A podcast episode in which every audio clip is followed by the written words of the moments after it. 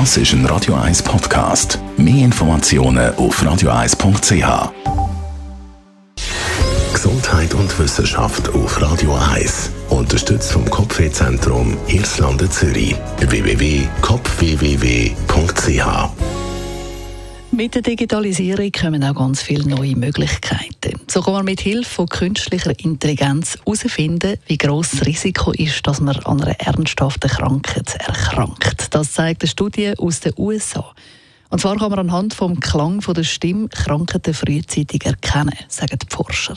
Damit diese Methode möglichst breit kann genutzt werden kann, sammeln die Forscher im Moment Stimmdaten und füllen die in eine Datenbank.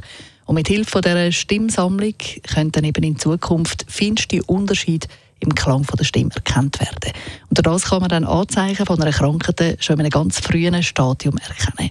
Von Alzheimer über Krebs bis Parkinson.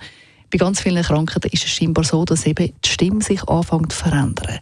Jemand, der beispielsweise Parkinson hat, der hat oft eine tiefere Stimme als vor der Erkrankung und redet auch zunehmend langsamer. Und wenn man eben die Stimmdaten hat, dann kann man so erkennen, ob jemand das Risiko hat, an einer Krankheit zu erkranken. Und darum machen jetzt eben die Forscher die ganze Datenbank, die sie in Zukunft können verwenden können, um Krankheiten frühzeitig zu erkennen.